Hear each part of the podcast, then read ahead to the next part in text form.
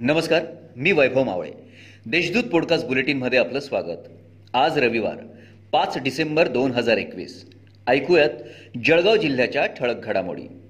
महाआवास अभियानांतर्गत जिल्हा प्रशासनाने मंजुरी दिलेल्या एकाहत्तर टक्के घरकुलांची कामे पूर्ण झाली असून उर्वरित कामांना गती देण्याचे निर्देश पाणी पुरवठा व स्वच्छता मंत्री तथा जिल्ह्याचे पालकमंत्री नामदार गुलाबराव पाटील यांनी दिलेत.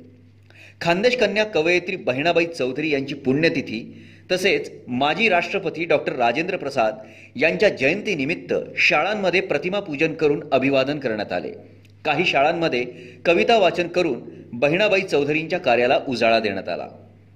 गावठी पिस्तूल तयार करून त्याची चोपडा तालुक्यात विक्री करण्यासाठी येणाऱ्या गुरजीत सिंग अकबर सिंग बर्नाला याला चोपडा येथून पोलीस महानिरीक्षकांच्या पथकाने अटक केली. त्याच्याकडून पिस्तूलसह दोन मॅगझिन जप्त करण्यात आले आहेत. मी स्टेट बँकेतून बोलत असून तुम्हाला लागणारी वार्षिक शुल्क माफ करायची असेल तर तुमच्या मोबाईलवर आलेला ओ टी पी सांगा. ओ टी पी सांगताच त्या इसमाची त्रेसष्ट हजारात फसवणूक झाल्याची घटना उघडकीस आली आहे. या प्रकरणी फसवणूक करणाऱ्या महिलेविरुद्ध M I D C police ठाण्यात फसवणुकीचा गुन्हा दाखल करण्यात आला आहे. गेल्या वीस ते पंचवीस दिवसांपासून एस टी कर्मचारी बेमुदत संपावर गेले असून आपल्या मागण्यांवर ठाम आहेत. दरम्यान परिवहन मंत्र्यांनी संपात सहभागी होणाऱ्यांवर मेस्मो कायद्यांतर्गत कारवाईचा इशारा दिलाय. मात्र तरी देखील एस टी कर्मचारी आपल्या संपावर ठाम असल्याचे चित्र जळगावात दिसून येत आहे. वाळूने भरलेल्या ट्रकला ओव्हरटेक करण्याच्या नादात आयशरने ट्रकच्या मागील बाजूने जोरदार धडक दिल्याची घटना विटनेत घडली.